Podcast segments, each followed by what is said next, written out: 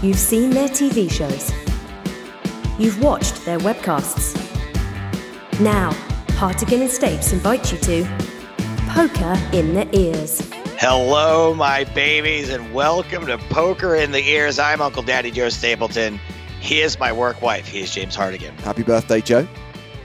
Uh, coming up on today's show, it has been one of the best weeks of my life, and that is including the fact that I won, sorry, didn't win, a Global Poker Award for Best Broadcaster. You know what? I'm more uh, annoyed by that than I thought I was going to be. Oh, come on. Uh, I am, I, but I thought it was going to be zero, and it's not zero, is what I'm saying. So um, I'm not saying I'm. So you're saying that the. Global Poker Awards play no part in you having an amazing week. Instead, it was the fact that you got to watch Battlefield Earth. That is exactly what it has nothing to do with the fact that I'm literally making my own movie. Not my own movie, but participating in making a movie. Uh, yeah, I had an amazing week here in Mississippi slash New Orleans, working on the card counter. Uh, more than one fun anecdote from the set of this movie. Yes, there will be name dropping. Yes, there will be humble and not so humble brags, but that's it, guys. It's happening. I- What what can I tell you? Uh, the Global Poker Awards did happen, and I did not win, but in a way, James kind of won, and in a way, all of us here at PokerStars won, and it only cost about ten million dollars or so. anyway, all the will be happening from the awards. Uh, we'll be talking to one of the winners, one of my favorite people in poker, a guy who does a lot for the industry uh, and is kind of keeps a low profile about it. I think Jonathan Little will be joining us to talk about his win and also maybe just a teeny little bit of Survivor. Jonathan was there uh, on my other show when we had the Survivor poker players uh, uh, come on the show, and they made that Survivor Poker Players Alliance. James, Yeah. are you aware of how big this is on this season of Survivor? No, and I have no interest whatsoever. um, I did reference it already. The trend of being forced by our listeners to watch terrible movies continues. this week, uh, we're going to be joined by Darren Curtis, who is a Kiwi living in Japan, who selected Battlefield Earth as his specialist subject. Now, going in, Joe, Yeah. we knew this was going to be painful. Yeah. It was worse than I could have possibly imagined. Here's my first question before we get into it.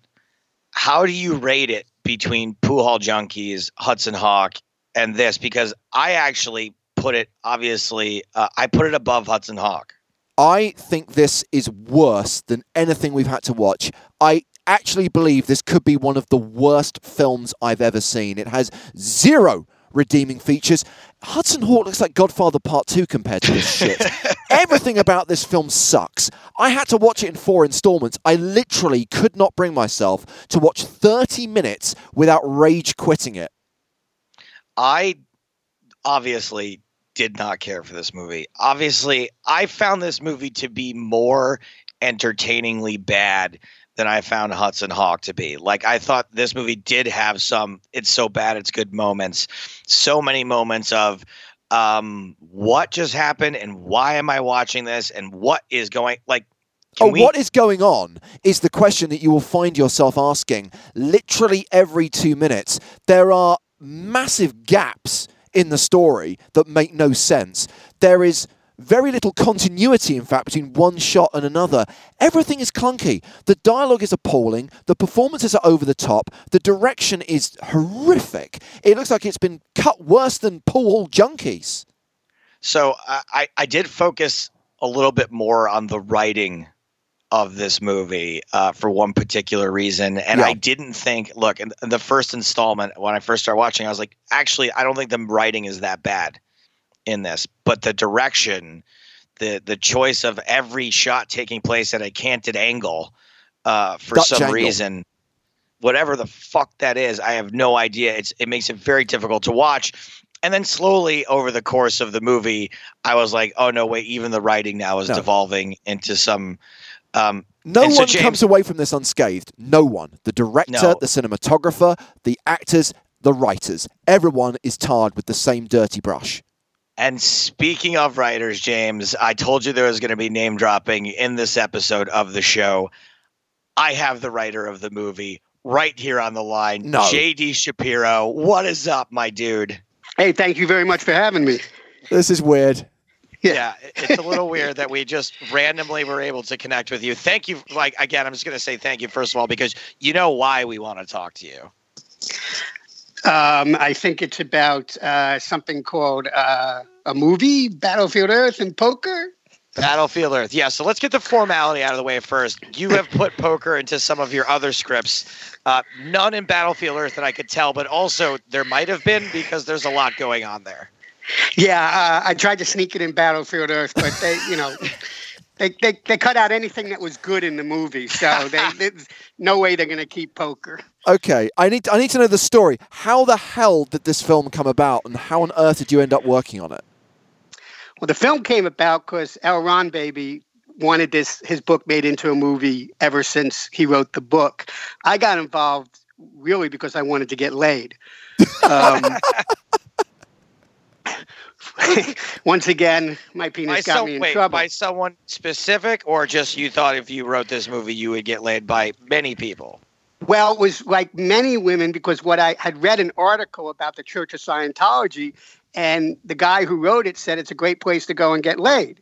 So I had a friend who was a Scientologist and, I, and always wanted me to go to Celebrity Center. Actually, the Celebrity Center they said was a great place to go. So, James, I actually live two doors down from the Celebrity Center in Los Oh, Angeles. Um, well, yeah. there you go. See, if you if you just walk by, you'll you'll meet a lot of women. They'll try and convert you, but then you explain to them you only be converted if you have sex. okay, so this is, and then you write a screenplay. And then I was asked. Um, uh, there were uh, Travolta was a big fan of a script I'd written uh, at Warner Brothers called Blast Off, and uh, and then he approached me first with a with a different movie that we set up at Miramax, and then he came to me with Battlefield Earth. What we end up seeing on the screen, how close is that to what you wrote? It's very, very, very different. Completely different. what happened was is I wrote a script that John Travolta called, and this is going to sound ridiculous to anyone who's seen the movie. He called it the uh, Schindler's List of Sci-Fi. Oh God! Wow. Now, Oh, actually, now, but but as crazy as that sounds, to John's credit, he didn't know I'd actually watched all these documentaries about the Nazi regime before I wrote the script because I felt there's a there was a parallel. It was kind of like a Planet of the Apes type of thing, but taken over by these Psychlos that uh, came from another planet. And so I was using that in the script. So it was a completely different script. And John at the time actually was playing uh, the good guy. Um, uh, wow, I forget his name. Johnny. I blocked it out. Johnny, yeah, John was going to play Johnny. By the way, My I- theory is just a quick aside, JD. It's 45 minutes into the movie when you finally learn his name. Yeah, I I never watched the whole movie. I walked out on the premiere. Lucky you. I couldn't. I couldn't take it. I mean, and I wasn't the only one, by the way. Well, I mean, I, I walked out for a while. I went back in, but I haven't seen the whole movie. But is it is it does it take that long? Yeah, I mean, I didn't have well Dutch tilts. Haven't done that since like college. I didn't have dreadlocks and kiss boots. I mean, I could go on and on and on. Wow. So uh, uh, eventually, what happened was was just what happened was I I wrote my draft. Everyone was excited. We had three very huge directors that were interested, and then suddenly I got notes from MGM at the time, which was the studio, and I called up the president, Mike Marcus, and I'm like, "This is a joke, right?" And he's like, "No, these are the notes." I'm like, "Well, it's going to kill the movie. I won't do them." So I was fired, and then they brought on what we call in Hollywood a pencil. Uh, a pencil is somebody who will just do what the studio wants them to do, has no conviction, is not a very good writer, and so that's what happened. And then the movie went from MGM to Fox. My friend Joey DeMarco, who who's no longer with us, and he's the first person I ever played a big poker game with. But he calls me up and he said uh, they were thinking about doing my script, but they felt there was too much controversy with the Church of Scientology, so they're putting in turnaround. And that's when Hammerhart, Eli picked it up, and the rest was history. That is incredible. Am I right in thinking that you actually attended the Golden Raspberry Awards that year and collected the award for worst screenplay? I actually that year uh, I missed the awards, but they came on a radio show and gave it to me. But it was ten years later. It was awarded the worst movie of the decade. That's the one. And I went. yeah, I went. Sandra Bullock collected her award that year, and I collected my that year, which is highly unusual for them. But yes, I did. so you you take this incredibly well, and I guess part of the reason you can is because what people are seeing is not really what you wrote. Um, do, does it ever get hurtful, or do you ever get offended by people talking about this movie, even though you have at this point just pretty much only a name connection to it? I, I do get offended when people come up to me and say they liked it. I, I, other than that, it, it, does. I mean, it, it, it has, I'm sure it's hurt my career in some ways because no one wants to go to a party. You know, in Hollywood, so many deals, you know, people want to brag and they're like, oh, I got the, I got a great writer for my new movie. And it's like, oh, what did he write? And, oh, uh, Battlefield Earth. so that, that hasn't been good. Oh, and by the way, this year the Razzies are going to be on TV unless it gets postponed this Saturday.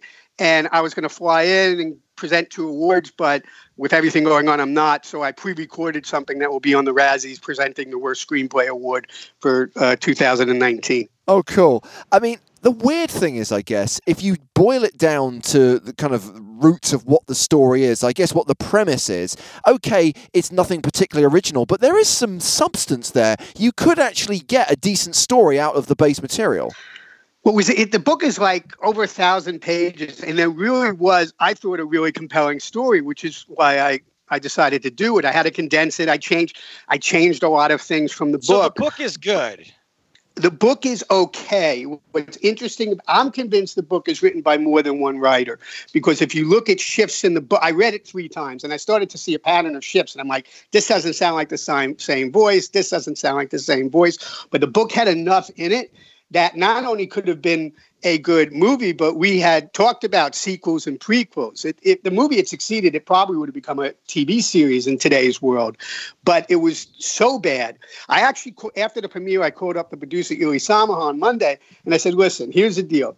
Add three musical numbers to it, show it on Friday nights, and it will be a huge hit. Yeah. Right. Like right. Rocky Make Horror. Yeah. yeah. exactly. Because you had this thing called bango, which was this food you could throw at the screen. You had the wigs, you had the kiss boots. People could dress up. Yes. But yeah, Eli, Eli hung up on me. Oh, is it too late? Can we somehow get the rights to this movie and make that happen?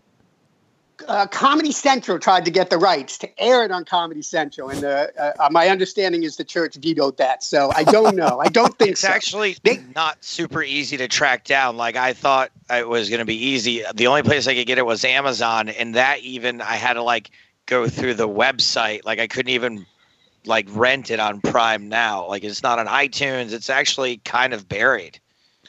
Um, you know, I, I, I, I, see that as a major plus for the world and humanity as it is. Um, JD, I hope before, I hope it's under the comedy section. Before, look, this this uh, interview has been pure comedy. Based on two of the ideas and jokes you've had alone, I'm certain that you are a a much better writer than people would give you credit for. Uh, having seen this, before we let you go, let's uh, tell us about something that you're working on currently, or what what's something uh, that you're proud of that we can direct people to to throw a little good goodwill your way. Okay, well, I have a new book out called "Think Like a Man: The Only Guide You'll Ever Need," and it actually just received uh, a review where it said it's one of the 49 books people should read in 2020. So think like a man, the only guide you ever need. And that's in bookstores everywhere and online and in Kindle. The other thing is a movie which actually ties into poker is Knights of the Not So Round Table. And you might enjoy this. So I have it, it's a spoof on the on the uh, Arthurian legend. But at one point, Sir Lance around a lot, who's a knight, invents a game called Knights, which is five card stud. But throughout the movie, all the characters keep changing who wins. You know, the knights are the best cards, then a one eyed jack, because there's a one eyed joker in the uh, movie, then the king. But the queen Guinevere, who's horny all the time, turns it into uh, strip knights. But at the end, the winner gets to poke her, have sex with her. So the game, the name of the game eventually becomes called poker. and poke, P O C K E, her. The alternative history I... of the birth of poker. I'm yeah, trying I... my best. I don't think I ever even told you the name of this show, JD, is called Poker in the Ears. No, I can't yeah. know that. so well, I asked this. I, my, maybe I can get you guys in the spoof. If you know, if I'm right now, I just finished the script, but I, it goes into. It takes place the idea is that we found the lost footage that existed. It's a it's a found footage movie of 524 AD. So this is the real, true, authentic story. But I ha- I have like people. I have some modern time stuff. Um, there was a movie made like in the 60s, I think, uh, uh, uh, John Landis's first movie called Kentucky Fried Movie, and that was Yes. that. Ha- this has a lot of this has a lot of crazy influences from that, and certainly Monty Python. Well, I am now a credited poker consultant if you need one because of our There mutual friend Lauren. She has got me here working on her latest movie. So, hey man, I'm all about it. JD, thanks so much for joining us. This was a blast. This was had was way more fun and a bigger poker connection than I could have possibly expected. Thank you very much. Thank you guys. I had a good time, and I appreciate it. And good luck with everything you guys are doing. Poker in the ears. Well, that was an utterly surreal experience.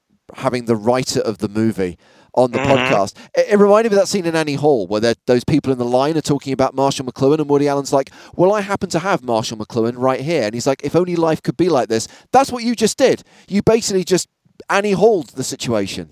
James, my Hollywood connections. No, no bounds anymore. That's it. That is true. Okay, so let's talk more Hollywood. Let's talk about the card counter because obviously you told us some stories about the film last week. Um, is your work on the film now done? my bits are mostly done. Basically, I will say this: that like Paul Schrader, uh, James, as you know, is like a, a fairly unique filmmaker, and so uh, there's a lot of what's going on that I don't, I don't um, understand. Right? Like I don't know what his vision is. So there are lots of poker scenes that we've shot. All- the poker scenes are done. Yes, uh, I think we're gonna have to go back one day and do like flop shot type of stuff Right. and I don't think I will be here for that um, because they're going to do it next week, and I just can't spend a third week here. Um, and they don't, to be honest, they don't really need me for that. Um, I would prefer to be here, but I, you know, I've got another gig. I got to get to Fargo. So, yes, um, The key question is when I say is your work now done, I, is your involvement limited to being on the set during principal photography? Do you think there's any chance they will bring you back during post production? Because when they start stitching stuff together, they might want your advice on whether the Yes, narrative they've will- constructed makes sense. Yes. I think that there, that there's a, a strong likelihood that that will that my involvement will still continue in this movie. I I'm not needed on set anymore. Basically, um, all of the rest of the scenes that have to be filmed do not involve poker. So um, yeah. So last week you got you know thanks a lot James last week for covering for me and, and handling things with Elliot. You're welcome. Um, they they had a they had a happy birthday. Uh, they had a huge poker day uh, that day, and um, basically it was just you know it was like you know 8 a.m. call time and just all kinds of poker scenes. Uh, they put me in the movie, which is pretty cool. Um, no speaking lines, but uh, assuming the scene I'm in doesn't get cut, um, uh, you will be able to see me fairly prominently in the movie. I finished second. Oh wow! I was going to say, uh, tournament. is there anything you can tell us about your character? I appreciate that there's no dialogue, but were you able to bring any of your personality or, or play a certain persona? Uh, not really. I more or less, um, basically, the person who ends up being Oscar Isaac's poker nemesis wins a tournament in the background, and I'm the runner-up uh, finisher. And what's really funny is they were they wanted to shoot like a scene as this guy's like walking out, sort of like arms raised in victory, and they wanted me to walk out ahead of him, you know, like as you might, you know, leave the tournament area slightly ahead of the winner. Um, and I was like, oh man, there's just there's no way I can get cut out of this movie after this shot. And literally before they could even shoot it, they were like, actually, we don't need you to do that. We're just gonna have the winner walk out. So as soon as I had that thought in my head, I did get cut out. But I think I'll still be in the in the background winning, uh, not winning, but finishing second in this. I was so incredibly stressed out on this day because uh, I, not only am I the poker consultant, I'm like kind of the only person keeping track of the poker stuff. Um, it which is like a pretty big undertaking, especially that you know the the the movie doesn't live or die by my approval, right? So like a lot of times I'm like you know, just sort of trying to get my my information out there while they're creating art. You know what I mean? Like nobody really likes the the guy being like, "Ah, excuse me, but uh, there's a there's a card kind of curled over there," that kind of thing. So um, I'm like running around stressed out, and Tiffany Haddish, who is the the co-star of this movie, notices this and decides she is going to um, it's make it her goal to raise my stress level from an eight to a ten. Nice. And she keeps moving chips around and asking me what happens if she puts them in her pockets. And I'm in no like, look, nothing would make me happier than to hang out and like goof off with Tiffany Haddish. But all I can manage is please don't do that. please, please don't do that. Please, can you please not do that? And everyone's laughing and having a grand old time at her trying to make my job harder. That day ended up becoming really fun eventually because when they moved on or they shot reverses, right? So they, you know, there was poker happening in the background, and then when they shoot the foreground from the opposite angle, there's no poker needed. So, uh, Oscar Isaac is sitting in a two-four limit game. It's the only thing they're spreading in the middle of the daytime in this casino where we're shooting. And he's like come play poker with me. So me and oscar isaac played 2-4 limit for like five hours. Um, and he's like running back and forth between takes. Like they're using him and then he's coming over and playing limit for like a couple hands. Then they put him back in.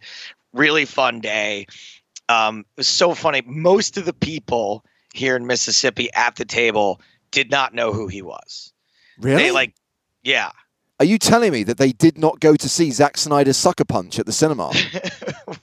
wait is oscar isaac in sucker punch oh he's He bad guy right yes, he is. He's like an evil, and so is Jon Hamm. I've played, I've played poker with two of those guys now, two of the evil villains from Sucker Punch. I forgot about that. I would have brought it up. Okay, so we're at the table, and like words like slowly getting around the table that he's not just in the movie, like he's a movie star, and people are starting to be like, "What's he in? What's he in?" They're like asking me. We're at opposite ends The, of the table. biggest fucking movie franchise in the world, you dullards. Exactly. And so this happens. This woman's at the table, and I tell her, Have you never like have you never seen Star Wars? And she turns and she looks him dead in the eye and she goes, I don't like those movies. and he just has like the biggest smile on his face and he's like, That's okay. It's okay to not like those movies. Super funny. Um, we I, I lost my ass playing two four. I'm of course I'm just gonna like lose as much money as humanly possible for as long as Oscar wants to sit and play poker with me. Um, I love playing a game of poker where every single old lady in Mississippi hit the, these these women, James, who are playing this game with us, hit no fewer than eleven thousand flushes Yeah. against me playing playing limit poker. Sounds like just about right. every single time there's a flush draw, I'm like, oh, you got there. You got there. Oh, it's eight bucks to pay you off. Fine. Set cracked. Cool. Kings cracked. Cool. Um, but eventually, towards the end of the night, we were even wrapped for the day, and Oscar continued playing. And at this point, I had lost my seat because I was I was working uh, while the movie star was getting to hang out and play poker. And I would try to get a, a seat back in the game, and I couldn't. But when I walked over the table, Oscar is sitting next to this dude, and as I walk up, this dude's like, "Oh my god, Joe Stapleton!" and Oscar had been sitting next to him for hours and had gone unacknowledged. This guy named Ronnie, and Ronnie's wife is like, "Stop it! Leave him alone. Leave Joe Stapleton alone." And Oscar is cracking up, cracking up at the fact that um, this guy has no idea who he is, but is a big fan of mine. Too good. Um, so we had to know it all the first day of shooting. We had to know it all the second day of shooting. Bizarrely enough, I went and spent the weekend in New Orleans just to sort of get away for a couple days. Run into that guy in a bar in New Orleans. Major glitch. Super glitchy. Although I guess like the film the film community here is like kind of burgeoning. Uh, there's like a lot of stuff that shoots in Mississippi, New Orleans. So I guess this uh, apparently this apparently if you're like a, a day player actor around here, it's like really easy to find work. Um, the coolest thing so far, though. Um, now I did shoot the final scenes. I want to talk about that next week because I've droned on enough, and uh, we've got we've got airtime to fill next week. Uh, so I'll talk about the final poker scenes then. But on Sunday, uh, as we came back from New Orleans, Tiffany sent out a message to everyone. Said, "Hey, everyone, on the cast and crew is invited to my house uh, where I'm staying here in Mississippi. It's a potluck. Everyone brings some food. Really lovely gesture." she was awesome. She hung out uh, all day, uh, engaged every single person, was just like the best host. Was the sort of, you know, you hear things about certain celebrities, and you hear things about Tiffany about just what a gracious, fantastic uh, human she is, and she really did come through. Uh, Oscar came, Willem Dafoe eventually came. Uh, he hung out with everybody, just went around and acted what I really like about um, these guys is they they at least know what people are expecting of them. Yeah. Uh, and I'm not saying it's not genuine, but at the bare minimum, they're they're doing it right. They're they're showing up. They're shaking everybody's hands. They're having a good time. Really cool day. I could even believe it um, that that this day happened. So really fun day. Had a very stressful couple of days that I will get to next time but um, the whole world is stressed out yeah. right now, James. Um, I was going to ask, what is the whole bringing up the dreaded C word? What is the whole reaction to coronavirus where you are right now in that part of the world? Look, we're we're mostly joking about it. Not to say that it's not serious, because I do believe it to be serious, and I think that most people do believe it to be serious. Um, as you know, James, I tend to cope with things through humor. Um, you know, obviously, a lot of us in the business, your business, my business, the entertainment business, the show must go on in some ways. Yep. They're in the middle of making this movie, right? Like there's very little chance they've got one week left to go. There's very little chance people are going to stop making this movie. But, you know, everyone is like, it's time. It's time to start actually locking things down, to stop going to things, to to do what we can to to stop this from spreading. It's uh, you know we're all we're all like uh, I don't know how you say it, optimistic, but also knowing that there's a lot of work to be done regarding yeah, this. For sure, it's just so weird to me the way that it is escalating and developing so quickly. And I've had to tell a couple people off who are just like, "Oh, this is overhyped. Oh, don't believe well, the media hype. The real the real danger here is buying into the hype. And look, do I think we should be panicking? No, that's not helpful. But for people who aren't taking this seriously, they can fuck right the fuck off. Well, there's so much ignorance and stupidity out there, and I don't want to comment on half the stuff that's being said on social media. But the problem is, all the people who are complaining about the fact that it's an overreaction and the media are getting their knickers in a twist. These are exactly the same people who, at the end of this, when we are assessing the impact on our lives, the number of people who've been affected, the number of people who've died, and the effect on the global economy, these will be the same people saying, why don't we do more? What do we do to stop this? Yeah. You should have taken more action. And it's a really weird one, right? That the whole point of taking action is to try to prevent a global You'll never pandemic. know. You'll never know the the results of your actions working. Correct. Precisely. And that's the problem. So if you do successfully contain, people will say it was a storm in a teacup, you overreacted. Correct. Whereas actually, no, by bringing in those measures quickly enough, you were successful. I mean, These clearly, people, their, their real disease is they're fucking idiots, James. Well, clearly this is impacting every single facet of our lives and yeah obviously the poker industry is affected as well i'm sure everyone has seen over the last couple of weeks numerous poker events around the world have been either postponed or cancelled um, just today Lex Veldhuis confirmed that Lex Live 3 will not be taking place in April. Um, over the weekend, PokerStars announced that many of its European events, the Road to PSPC events, have also been cancelled. And no doubt there'll be more cancellations to follow from operators around the world in the coming days and weeks. I don't think we have seen the end of this for sure. Um, let's focus on positive news from the world of online poker. Uh, the Sunday Million anniversary is coming up in a few weeks, and I want to highlight something that's happening this Sunday. The Sunday Storm Joe. I know it's been a while since you've been Yeah. a, in a part of the world where you can actually play real money poker. Do you remember how much the Sunday Storm cost to play? Eleven dollars. Correct. So this week, and for one week only, that is Sunday, the 15th of March, everyone who does not cash the Sunday Storm, so everyone who busts before they're in the money, will receive an $11 Sunday Million Anniversary satellite ticket. So effectively, if Wow, you play cool. the Sunday Storm this week, you're free rolling. Because if you don't make the top 15%, if you don't make the money, you're effectively getting your money back by virtue of receiving this $11 satellite ticket for the huge Sunday Million anniversary, which is the following Sunday, the 22nd, with the $12.5 million guarantee. Did you see Brian Koppelman's tweet? I was thinking of saying something similar where he said, uh, now, you know, they will sometimes grant compassionate care laws where, you know, like obviously, like some places they legalize marijuana, right? Because it helps with certain ailments. He was like, they should legalize online poker in America just so that we don't have to get together and play poker anymore. It makes way too much sense for my government to ever do it, but it's an interesting idea.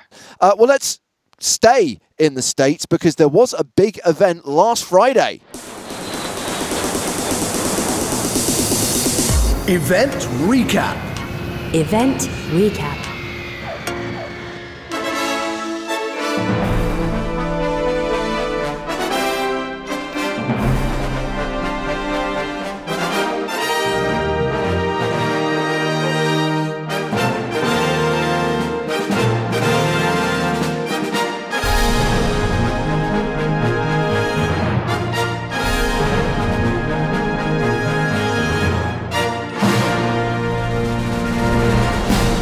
Yes, the second annual Global Poker Awards at the PokerGO studio at Aria in Vegas last Friday. We're going to get to the winners in just a moment, but first we have to address the elephant in the room. Joey's not happy. Yeah, look, I, I, it's not that I'm not happy. I just no, I'm not happy. We can we can say I'm not happy. Um, basically, here's what happened. I didn't think I was gonna care. I was out in New Orleans. I was having a grand old time. I, I was at, at a uh, like a a chicken spot in New Orleans with my girlfriend, and my phone rings, and it's Maria Ho, and Maria had been hosting the awards, and I was like, oh. I wonder if Maria's calling me to tell me that I won. Oh, because that's So I- exactly where your brain would go. Well, why else would she be calling me? Like, what? What? To me, it seemed like it was during the awards. It was like 7 p.m. No, it's probably a little later. It was like 9 p.m. in New Orleans time, which is 7 p.m. Las Vegas. So I was like, oh, maybe I won. So I, I like stand up. I show my. I was like, I'm gonna, I gotta step out, and I went out to the street. I'm on Bourbon Street, right? Like surrounded by like boobies and beads and people drinking beer. And it turns out Maria just wanted to give me a debrief of how it went. You know, she asked, she ran some jokes by me, that kind of thing. So I was like, hard to hide my disappointment. Um, that was like, oh, is, is this why you're calling? Okay, fine. And all I can say is, hey, Nick Schulman, he works a very difficult 20 day a year schedule. and so it is, you know, he obviously he's still he's still I look, I host 11 different poker shows a month and he's still better than me. Uh It's about is- quality, not quantity, Joe. I guess, I guess, I you would think that instead of doing 20 really amazing days of broadcasting every year, you would th- every year, you would think that my 400 days of mediocre commentary would somehow eclipse Nick's 20 really great days. I don't know. That's just I don't know. the math seems odd there for me. I genuinely thought that Jamie Kerstetter had this one in the bag. She didn't win in another category, which brings us to the winners in the major categories at the Global Poker Awards. We discussed the nominations a few weeks ago. Um, this is incredible. And I know this is not based on any jury or any voting. This is actually based on rankings and Yeah. results. But to see Alex Foxen and Kristen Bicknell win Male Player of the Year and Female Player of the Year for the second year running, and the fact that they are a couple is just so bizarre. It is very bizarre. It's it's bizarre first of all for for two people to win back to back. Uh for one person to win back to back, then for it to be two people back to back, and then for them to be a couple is insane. I, it is aspirational in a way, right? Like James, you and I are not aspirational poker players, but many of the people who listen to this podcast are. And if you're the kind of person that aspires to be number one on the GPI and you're part of a poker playing couple, like how cool is this? Yeah. How cool is it that you sit down with your girlfriend or your wife or your husband or boyfriend, whoever it is, and you're like, wouldn't it be cool if we were like a poker power couple? And these two are fucking doing it. So congratulations to them. And both of them really likable. Real, you know, they're they're they're darlings. Love those guys. Congrats. Okay, so then we come to Tournament of the Year, and obviously we're biased here. Really wanted the PSPC to win. It was a very special event. It was a year of excitement in giving away those platinum passes and building up to something that had never been done before. I did cynically think that the usual thing would happen and the World Series of Poker main event would win. Delighted that the PokerStars Wait, you players. really yeah, I you did. really thought that this there's no way this couldn't win. Dude, come on. All the added money, a million extra for fir- I mean look, we we we beat it to death while it was happening, but like I I knew this was a lock and um I don't know if I was allowed to vote in this category or not. I feel like I was allowed to vote, but maybe couldn't vote for this. I don't know. This I was there was no chance this was not winning. Okay, well, huge success and a great Congrats, result by for the way, to everyone involved. Yeah. Absolutely. Uh, so Jamie Kerstetter did win Twitter Personality of the Year.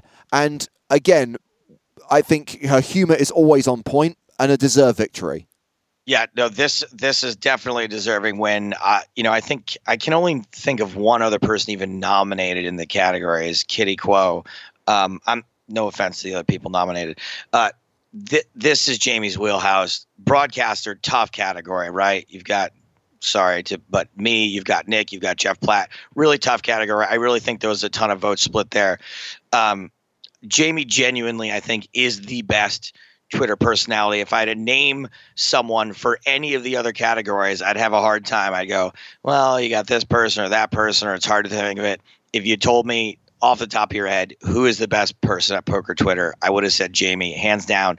And I actually think in some ways, um, it's a better award to win because it's you, right? You, you know, when you're a broadcaster, you're working for somebody else, you're delivering their message, you might be reserved. Like Jamie can't be herself 100% when she's live on ESPN. So I think in a way, this is an even better award to win. Congrats, Jamie. Definitely well deserved. Streamer of the Year saw Lex Veldhuis beat Spraggy to the title, and I can only think what is going on in Spraggy's head right now. I'll tell you what's going on in Spraggy's head. It's what's going on in Joe Stapleton's head when he loses to Nick Schulman. It's like, well, clearly, clearly, this guy is better than me. But fuck, man, I'm still pretty good too. Uh, no real shock that Andrew Neeme won Vlogger of the Year again. Um, so the weird thing is, when the awards were announced, I saw a headline. I can't remember whether it was on the PokerStars blog or another poker news site, and it said there was success for PokerStars in a number of categories, including Podcast of the Year. And I got ridiculously overexcited and I thought, I didn't even think we were nominated. And then I actually read, and it's Jennifer Shahade, who happens to be sponsored by PokerStars, who won an award for her podcast. Man, PokerStars, what the fuck, man? You got to take credit for everything. I mean, come on, seriously, you're number one in the business. Like, you know, it's like, oh, remember, remember Jen Shahade? Yeah, yeah, no, that's ours. That's our podcast. That's us. We did that. Uh, so congratulations to Jen for winning that award for The Grid. Uh, Stephen Chidwick was voted Player's Choice for Toughest Opponent. No kidding. Um, so Joe Ingram won two awards. He was nominated for four, so 50%'s not bad. He'll take two out of four. Uh, he won Journalist of the Year. I still have a problem with him being in that category, but that's by the by. He thoroughly deserved the award for Media Content For of the sure. Year video. Sure. His investigative work into the Mike Postle allegations. Those videos were incredibly watchable. Great detective work by Joey. Um, talking of media and, and con- also and also just the sheer amount of work he had to put in to make those videos the hours of footage the analyzing the edit all of that. Yes totally agree there. Sure. Uh, and while we're on the subject of media content of the year, the award for written content went to Martin Harris, uh, a regular writer for the PokerStars blog who has written uh, this book about poker and popular culture. And definitely was on the agenda as a potential guest for this week, but I think you hit the nail on the head, Joe. This guy probably deserves an episode in his own right because we love talking about movies, we love talking about poker in pop culture. He would be the perfect guest for us.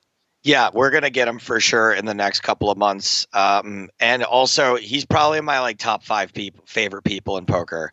Uh, just absolutely adore that guy. Super happy for him. And that was a that's a tough category also for Yeah. him to have come out on top there. That's a really tough category. There's a lot of great poker writers out there. And in all honesty, I don't want to have Martin on the show until I've actually had the chance to read his book. And I do want to read his book, and that will give me the incentive to actually get through it. I was thinking maybe once we start reading it, maybe even we could do our deep dive sort of thing, maybe even a chapter at a time. You know, if there's a chunk of the book Well, look, that, that's worth discussing, and maybe we do like a book club thing where the audience That's exactly what I was going to say. We do our Poker Movie Monday on a Wednesday, which is a kind of like movie club where we encourage everyone to watch a film that we're going to discuss. Maybe we do turn Poker in the Ears into a book club podcast. You can't catch a virus from a book. That's not strictly true. Depends who else has touched the book, You're, Joe. you're unlikely to catch. You're incredibly unlikely to catch a virus from ordering Martin's book and reading it along with us. especially if you wash your hands after touching it. Uh, the Poker Icon Award was presented to Johnny Chan, and then there were the People's Choice Awards. The People's Choice for Hand of the Year went to Ryan Riess making a 10 high call at EPT Monte Carlo.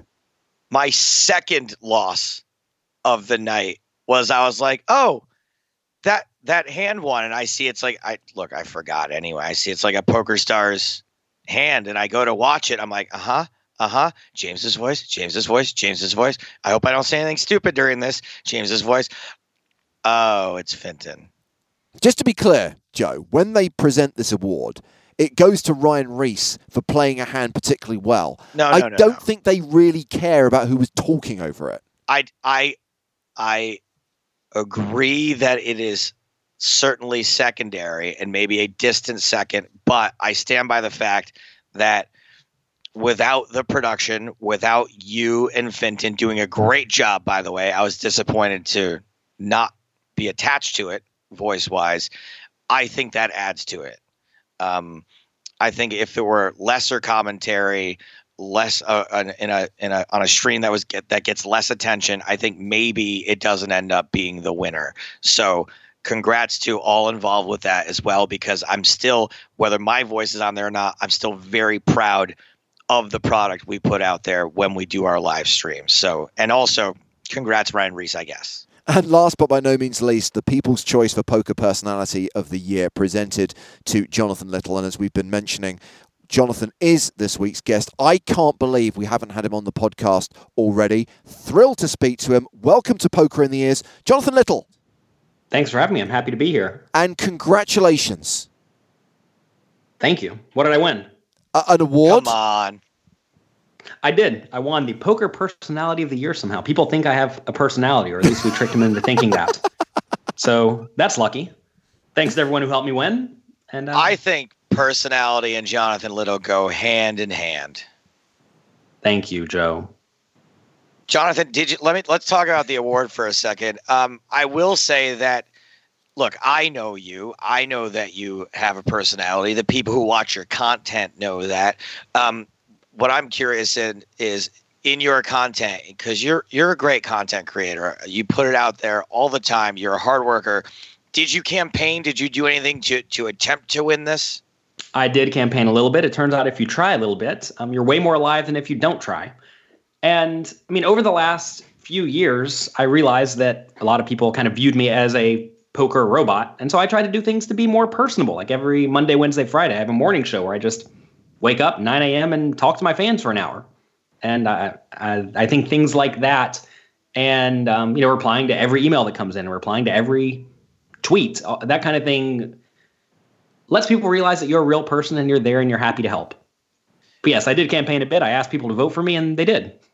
I think that that's uh, you know we we talk all the time uh, in poker about you got to put the work in. You gotta um, you gotta get get in the lab, do your studying, whatever. And of course, that certainly applies to poker. But I think you know for a lot of people out there who may not be aspiring to be professional poker players, I think you guys can sort of maybe take some advice from Jonathan also, who you know he is putting the work in there to to be a, a personality out there to to produce content. Um, and I think that that's a lot more of an attainable thing uh, for. There's a, probably a lot more people out there who could uh, take Jonathan's advice and sort of emulate him in that respect, and not just apply it to poker, but apply it to whatever uh, sort of industry you're in. It, do you find, Jonathan, that you get out what you put into it work wise? I think you do, but it takes a while for the most part. I mean, if you look at any person who is successful in any sort of, I guess, um, you know, media front or marketing front or whatever you want to call it, uh, they've very often been doing whatever they've been doing for quite a while. I mean, I've like had a poker training site for 15 years, and I've been, you know, helping my students win at poker for the last 15 years, and a lot of people come onto the scene. They think, all right, I'm just going to become the the biggest name in poker, and they work hard for a year, and then they're not there, and they wonder, why am I not there? I've been working hard for a year. Whereas uh, it turns out you have to be doing it for significantly longer for the most part, and you have to stick with it. That said, I mean, you always have to ask, what are you trying to accomplish? I don't think that everyone needs to aspire to be a content creator. And I do think that there, well, I know there are plenty of people who are out there still going from being not so great at poker to winning at, um, you know, live cash games, especially because those are still pretty soft. And you just have to ask what you're trying to accomplish in life. And I knew over the last three or four years that I wanted to start having a family, settling down a bit. And in order to do that, in order to make good use of my time, I needed to ramp up my content game. So I purposefully did that, and so far things have been going great. And I'm guessing that when people are voting in this category, they're thinking really about who is a good ambassador for the game, who's doing stuff that's trying to present a positive image of poker and is, is trying to grow the industry. And I find what I find incredible, Jonathan, is how many channels you are across from books to training sites, from podcasts to, to live Twitter streams. I mean, it's amazing how many bases you are touching yeah, that's by design. I realize that it's good to go where people consume their content. I mean, a, big realization to me a while back was that people like audiobooks, for example. And I had never listened to an audiobook, a poker audiobook. And I thought, eh, you know, they, they can just read my physical book. But then I was convinced to go in, sit down, record my audiobooks, and they were just wildly popular. And then I realized, huh, well, if they're there, maybe they are on YouTube and maybe they're on Twitter, maybe they're on Twitch. And you, you go to where the people are because people like consuming content and the way they like consuming it. And if you are not on that specific platform, then very often a lot of people just will not find you. So I do try to be everywhere, and that is on purpose. Yeah, but of course, there you can't apply the one size fits all approach, and I'm guessing you have to tailor what you do to each individual audience. You certainly do, and that requires a bit of study. I mean, I've tried to figure out how to make good books and make good YouTube videos and whatnot. And you have to do a little bit of work when it comes to that. It's not just sit down and make content, it's also figure out what content is easily consumable on each platform. And and again, you know, I don't think that everyone needs to write a book or needs to be on YouTube, but if you Of course they don't, Jonathan. Who's going to read your book if everybody's writing them? That's true. That's true.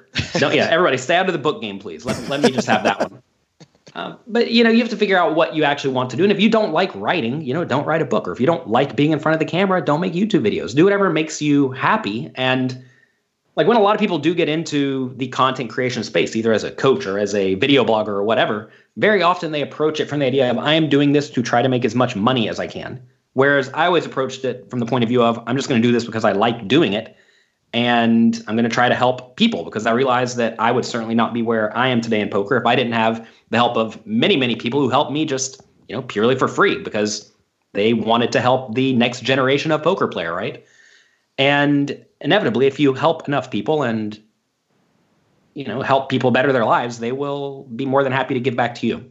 But that takes time. Now, I'm not done talking about the awards just yet because Joe and I just went through the runners and riders. We listed out all of the winners in the key categories, but of course, we weren't there. So I'm interested as someone who attended the event what it was like. What was the atmosphere like? What was dinner like? Were a suitable quantity of drinks consumed? There were lots of drinks consumed. Um, they did not have a dinner, but they had uh, like hors d'oeuvres before the show, and, and that was good. It was fine. It was nice. The food was great. The drinks were great. The company was great. There were a lot of people there from the poker industry and poker players. It didn't necessarily look like it the way they filmed it because they sort of had like a stage in the middle and then a bunch of tables on the left and on the right. And um, so, I mean, I was at table eight, and I knew there were like at least 12 tables, and each table had something like 10 people at it. So, you know, call it 100, 120 people, something like that were there. And um, it was a good time.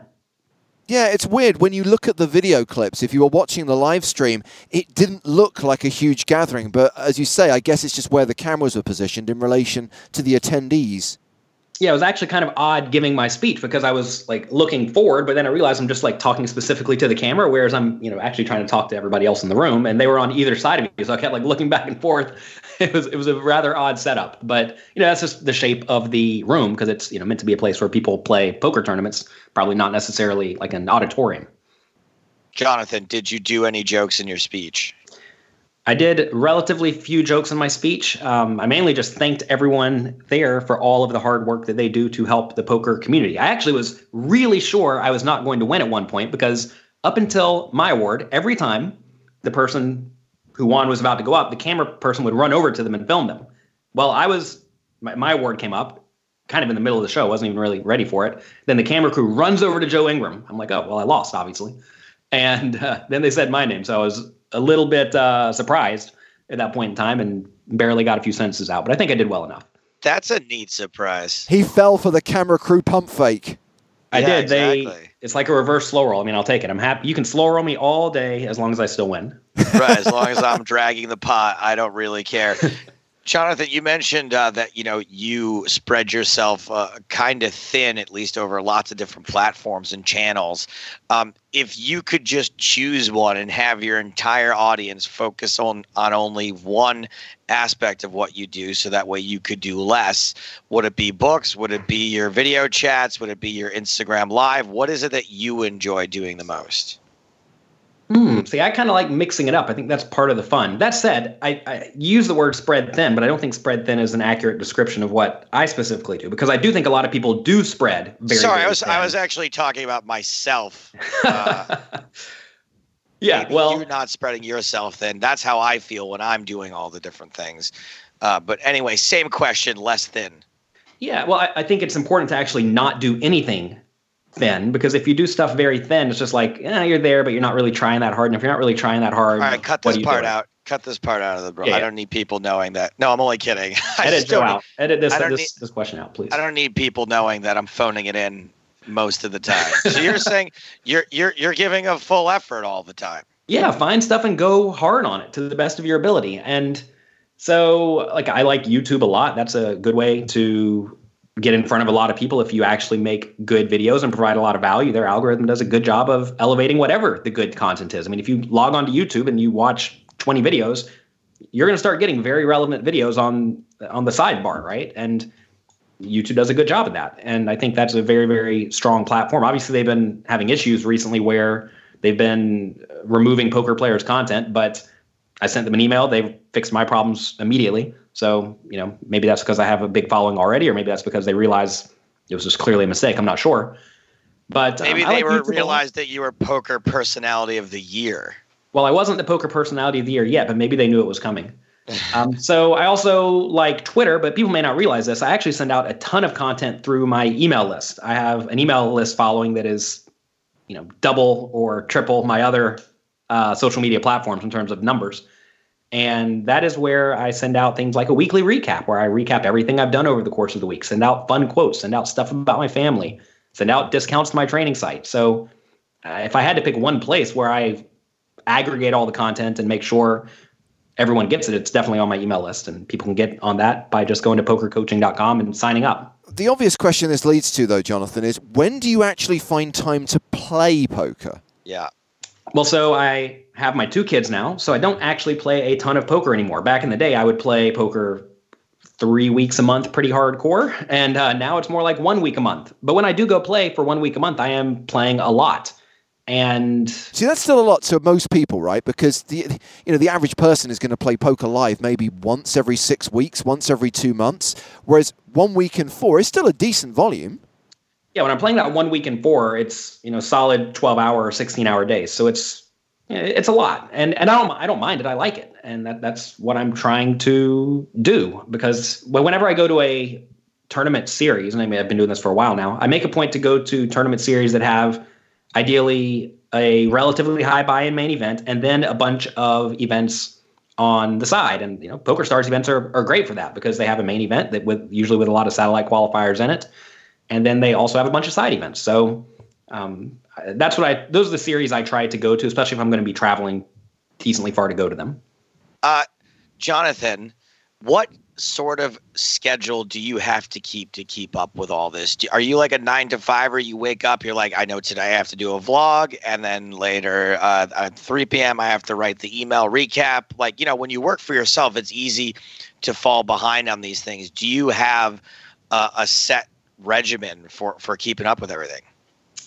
So I basically work whenever my wife is at work. So she's gone from 9 a.m. until 6 p.m. every day. Okay. And that is when I put in my work. And I literally sit in my office from 9 a.m. till 6 p.m. every day, grinding it out. And that is significantly more work than what most people do. And I mean, you say in terms of like getting behind, but I'm sitting here thinking about this. Like, I actually have all of my routine work done until mid August because I want to make sure that I don't have to think about anything during the World Series of Poker, assuming they still have it. And um, I, I try to work very, very far ahead because I hate being behind and I really hate running into deadlines.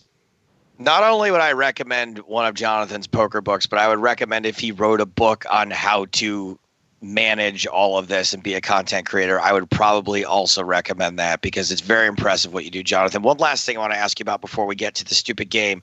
Um, are you watching Survivor this season? I am watching Survivor. I love Survivor. It's a fantastic show. I've watched every episode, and I recently applied. So if they're if the producers are listening to this, please put me on. I would love if the producers listen to this. How cool is it though that you're kind of on Survivor this season though a little bit? Are you not?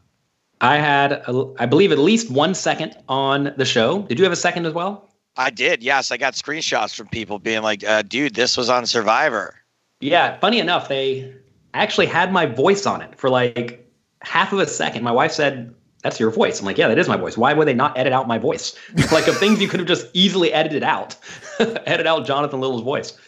Um, so, yes, uh, we, we both have a second on Survivor, and that's pretty cool. Hopefully, that's not the closest we get to getting on it. Well, I you know I know you're a big fan, and that's why we had you on that episode of the show with all those people. And I, not only am I surprised that we're on Survivor, but I'm surprised that the Poker Players Alliance that they made while we were on that show together is actually kind of a big storyline this season. Well, it's currently wrecking them. So uh, it, it, turns out people don't like it when you have many outside connections with everyone, but it, it seems like the alliance is not cooperating so much. Spoiler alert. Um, so maybe maybe they'll get together later. We'll see. That might have been the end of it, but still, it was cool to see it there. Uh, Jonathan, uh, would you like to? Uh, one thing I have to give you credit for. I give you credit for a lot of things. Obviously, this whole thing has pretty much been me saying what a big fan I am. You also are great at playing along. Uh, whenever I do a dumb joke on Twitter, I can always count on you to join in in the good way. Uh, and not the bad way. And I just want to say I appreciate that. And I've got one more dumb joke for you to participate in. It's our stupid game. Uh, this week, our stupid game is called ooh ah just a little bit, ooh ah a little bit more. Nice Gina G reference. Uh, and also Jonathan Little reference, obviously. Seven questions that all have an answer with the word little in it. Oh, but boy. then I'm going to ask you for just a little bit more. So, for example, James is going to do the example for you. For example, okay. What famous mouse character was created by E.B. White? Give me ooh ah just a little bit. Well, that and I know this because I watched it recently again with my daughter, is Stuart Little.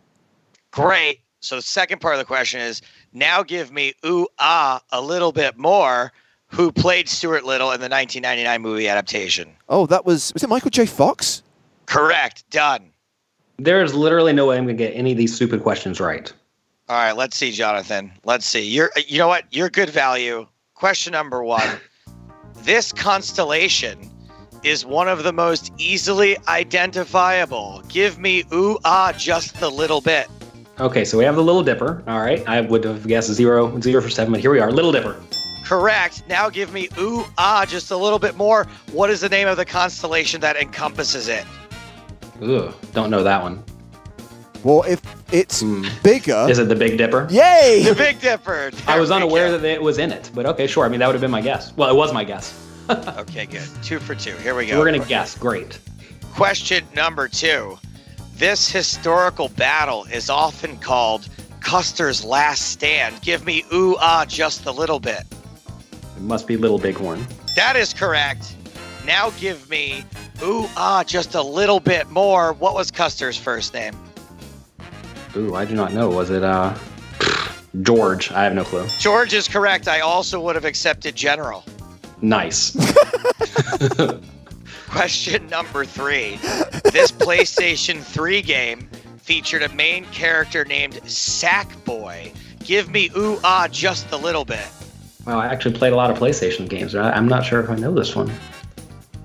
Hmm, no, I'm gonna fail on this one. I don't know this one. Ah, we were looking for Little Big Planet.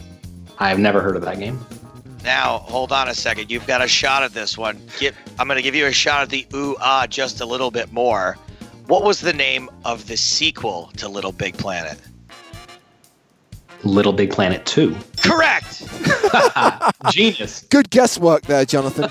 It's just it's just a little bit more. That's Just all. a little just bit. A, it's just a little bit more. Well, Question twice number as much in that instance. Right, of course. But the answer is just a little bit more than the original answer. Question number four. The group of lovable scamps. This group of lovable scamps included members Alfalfa and Spanky. Give me ooh ah just a little bit. The Little Rascals. The Little Rascals is correct. Now give me ooh ah just a little bit more. Name one more Little Rascal. Did you name Alfalfa already? I did name that what you said? Um, I have no clue, man. I'll give you a hint. All Otay. Yeah, I'm trying to come up with that person's name. I, that was the one I was in picturing, I, and I cannot come up with a name. That was I would have accepted buckwheat. Buckwheat. All right, yeah. Uh, give, give me B for the first letter. We'll find it. Froggy. Okay, question number five. You're not doing badly, by the way. By my calculations, you're six out of eight, and that's a winning score. What do most people get? Do they like get 100 out or 7 out of 7? Sometime no, usually it's zero to two. Oh, wow, we're crushing them. All right. Yeah. Question number five. Donnie and Marie Osmond are singers. they famously disagree on their choice of music. What type of music does one of them like? Give me ooh ah just a little bit. One of them is a little bit blank, and the other one is a little bit blank. I guess is country right? Country is correct. Give me just a little bit more for the second one. I think it's rock and roll. It is rock and roll. Yeah, I, I, you had to help me on that one. Okay, good. Question number six. They used to play the Flamingo, I believe.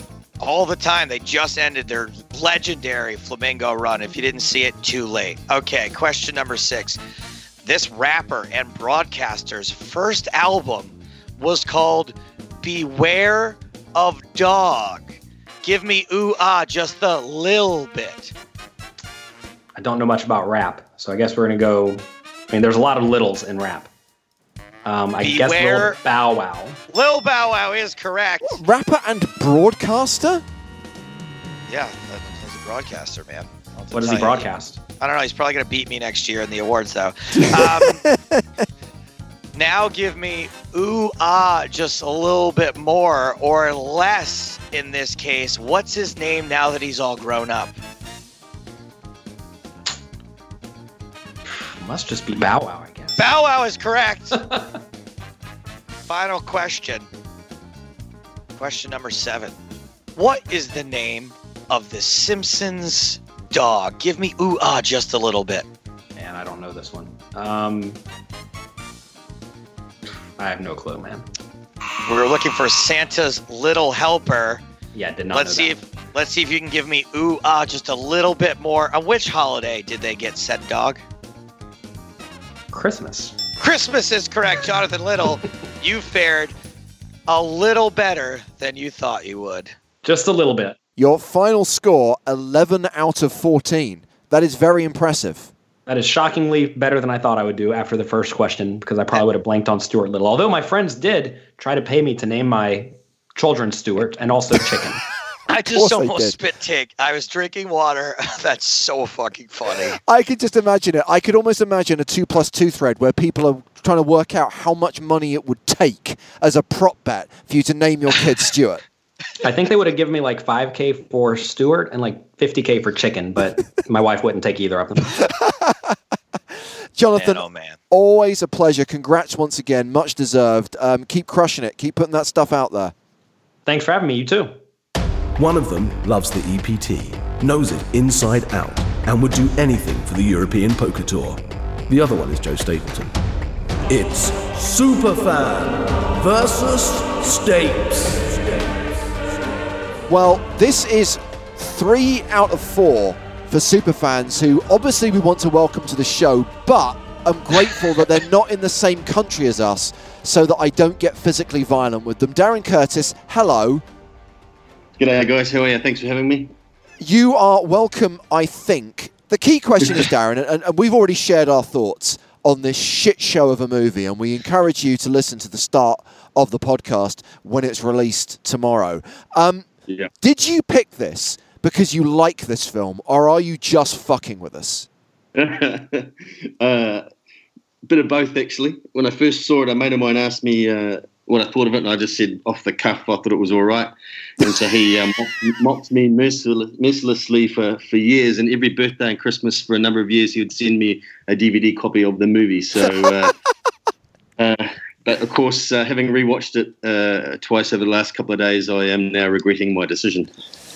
Wow. Twice over the last couple of days. That is that is dedication. You know how they say that um, resentment is taking poison and hoping the other person dies. I feel like this is what you've done to us. Like you've subjected yourself to poison in the hopes that you would irritate me and James, and well, you have, but you've also poisoned yourself. But, but of course, it's uh, it's you guys that picked me, so uh, you know. Yeah, I mean, to be honest with you, I have to take a lot of the blame here because for some stupid reason, I said yes to everyone and somehow scheduled Poolhall Junkies, Hudson Hawk, and Battlefield Earth within a four week window. And I, I, I don't quite know what I was thinking. In some Yeah. ways, though, and I can't quite believe I'm saying this, I'm almost grateful for the fact that you did force me to watch this because it's an experience. I'll give you that. Yeah, it is. It is. Bad one, but yeah. Anyway, as I said, we have talked about this movie. I know Joe wants to forget it, and as soon as this quiz is over, he will wipe it from his brain. He won't have much choice in the matter. That's how his brain works. But it's true. It's true. I can watch anything and forget about it moments later. what is your story, Darren? You're originally from New Zealand and now in Japan, is that right? Yep, currently living in Tokyo. Uh, I am not in IT. I'm uh, sort of semi-retired. I'm following my uh, wife around the world. She's a principal at an international school here in Tokyo. Wow, that's and cool. uh, my- my spare time is uh, playing poker badly and uh, looking after a couple of uh, bits of property I've got in New Zealand. So that's about it. I like how he said looking after a couple bits of property. I was expecting a couple of children. And he's like, no, no, no, dog. I have money.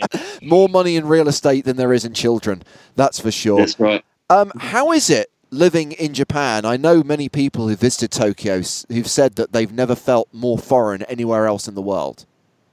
Oh, I, I love the place. It's uh, it's got a rugby culture, a beer culture, and a steak culture. So, uh, so three things very dear to my heart. So uh, I just simply love the place. I like this guy.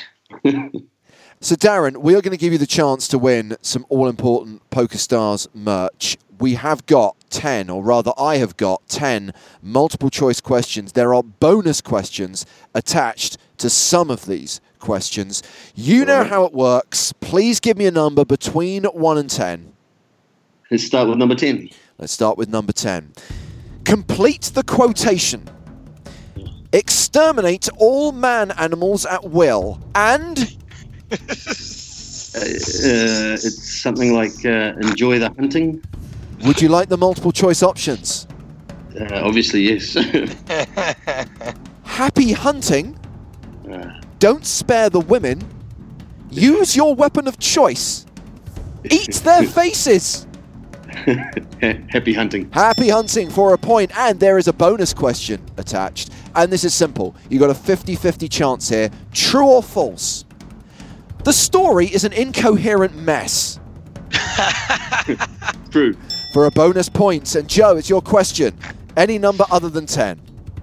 Uh, it is always coming seven. Number seven. What does Johnny say is the common language of the universe? Mathematics. Correct for two points. And Joe, there is a bonus attached. The choppy editing and lack of continuity is beyond amateurish. True or false? True. Correct for a bonus point, and you have the early lead. Darren, Yeah. what number would you Uh, like nine. next? Number nine. Where in Texas is the military bunker? Oh, uh, Fort Fort Hood. Correct for two points. Joe, you can have anything other than seven, nine, or ten. Can I have question number three, please? Question number three In which city is the Human Processing Center? Denver. Correct for two points. Joe still has the one point advantage as we go into the next round. One, two, four, five, six, or eight. Eight. Question eight. How many days does Terl give the man animals to mine gold? Uh, Fourteen. He does for two points. And there is a bonus question attached. True or false? There is a grotesque overuse of slow motion, wipes, and colour filters. True. Correct for a bonus point. Oh, I might have gone false there. I, I thought the use of wipes was actually five. All all a hundred of them. Uh, one, two, four, five, or six, Joe? uh, t- you know what? This movie is a gigantic deuce. Give me number two. Okay, you're going to like this one. Within the first 10 minutes of the film, Johnny screams. By the way, I was I definitely was still paying attention in the first ten minutes. Perfect. Because this very much relates to the first 10 minutes of the film. In that window, Johnny screams, No! in slow motion twice. Not once, but twice. The first occasion is when he hears his father is dead. What makes him react like that the second time? His horse gets shot. Correct for two points. Uh, and we enter the penultimate round. One, Now, four, hold on a five. second, James. To be fair, in Red Dead Redemption, when your horse died, did you scream no like that? No, I cried. One, four, five, or six. Six. Question number six. How many wives does Ker say he has to support? Let's take the options. Is it three, five, 17, or 48? Five. It is five for a point. And there's a bonus question. True or false? The constant use of Dutch angles makes the viewing experience utterly nauseating and borderline impossible. True. Correct for a bonus point. Joe, four, five, or one? Uh, this movie is rated a one out of Okay. ten, so give me one. What does Chrissy give Johnny for good luck? Uh, oh, she gives him that his mother gave her for some reason. What was it? A, a necklace, a pendant? I- I'll take the options. Is it a picture, a necklace, a knife, or a potato? a necklace. It is a necklace for one point. And going into the final round, I can tell you, Darren, you have a one point advantage. It's 9 8. Right. Four or Uh, five? five. Five. What does Terl believe is man animal's favourite food? Oh, rat. Yes, for two points. And Joe, your final question. Question four. How many cycles is Terl told he has to spend on Earth as head of security? Fifty. Correct, which means it was close. But by one point, Darren, you have squeaked out a win. 11 10 is the final Yes. score. And I am going to give you the bonus question, more as punishment than anything else. Please give me. Please give me your best impersonation of John Travolta aggressively asking Barry Pepper if he wants lunch. God. Uh, do you want lunch? You can do better than that. Come on, Joe. Give me yours. Aren't you hungry? Don't you want lunch? I would have given you bonus points if you'd added a maniacal laugh at the end of the sentence. so, Darren, congratulations. You have crushed at Battlefield Earth trivia. I hope you're proud. Uh, Oh, you will receive not one but two t shirts from the Poker in the Ears range. We will be in touch to get your details. Awesome. Thanks, guys. I really appreciate it. Enjoy the show too. Thanks for coming on.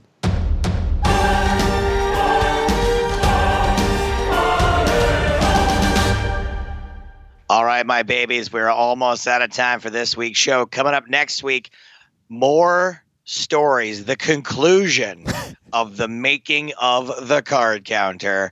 I will be in Fargo. I will be far, far away from Mississippi, the Gulf Coast. I was going to say that is like two extremes, right? Mississippi, North Dakota.